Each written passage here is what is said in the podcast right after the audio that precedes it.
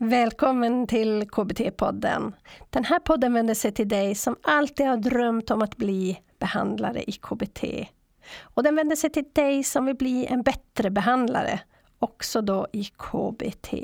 För nu är det slut på självtvivel och osäkerhet. Här kan du lära dig mer om KBT, öka din kompetens och känna dig tryggare i ditt behandlingsarbete och möte med människor.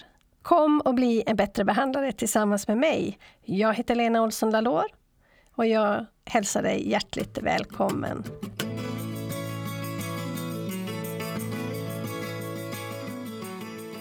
Power-analyser, det är ju också någonting kanske som du måste nästan ha gjort idag i en RCT-studie för att få den publicerad. Mm.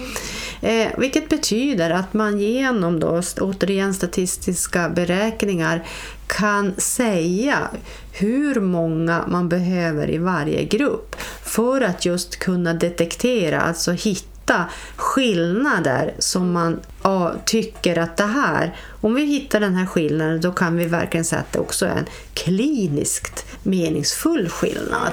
Så det kan man då, och det är ju också för att då kan vi veta hur många vi behöver i varje grupp och det gör att vi behöver inte, dels så har vi liksom en större säkerhet för att kunna eh, få fram mm, och säga att det här är verkligen en effekt utifrån att jag vet kliniskt hur mycket det behöver skilja.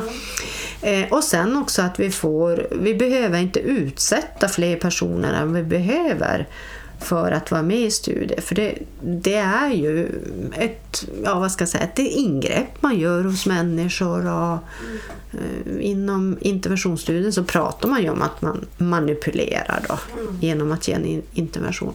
Så det är ju också från ett, eh, ett etiskt perspektiv också viktigt att vi inte utsätter fler än vad vi behöver.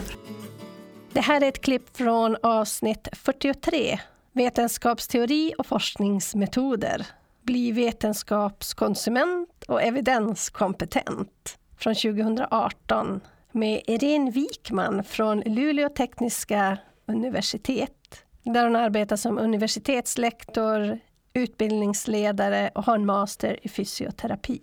Du kan lyssna på hela det här avsnittet om du går och prenumererar på podden på www.bliambatterbehandlare.se 43. Det här avsnittet svarar på frågorna hur blir man vetenskapskonsument? Och på vilket sätt tolkar man vetenskapsartiklar? Och vad betyder det när någon säger att det finns evidens för en specifik behandling? Hur blir man evidenskompetent? Vad innebär det att ha ett evidensbaserat förhållningssätt? För att lyssna på hela avsnittet, gå in och prenumerera på podden www.bliambattrebehandlare.se 43. Så om du vill lära dig mer om hur du blir vetenskapskonsument och evidenskompetent, ja, men gå då till blienbattrebehandlare.se 43. Där kan du oavsett om du prenumererar eller inte gå till vår poddblogg. Där finns en sammanfattning, hållplatser, boktips och andra länkar.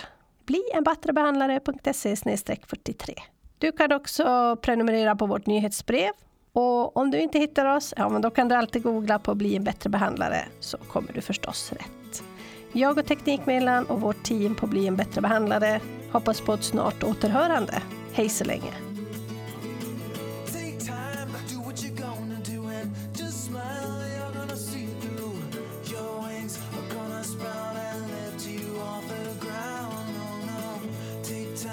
do what you're gonna do. Just smile, you're gonna see it through. Your wings are gonna smile, and you will learn to fly.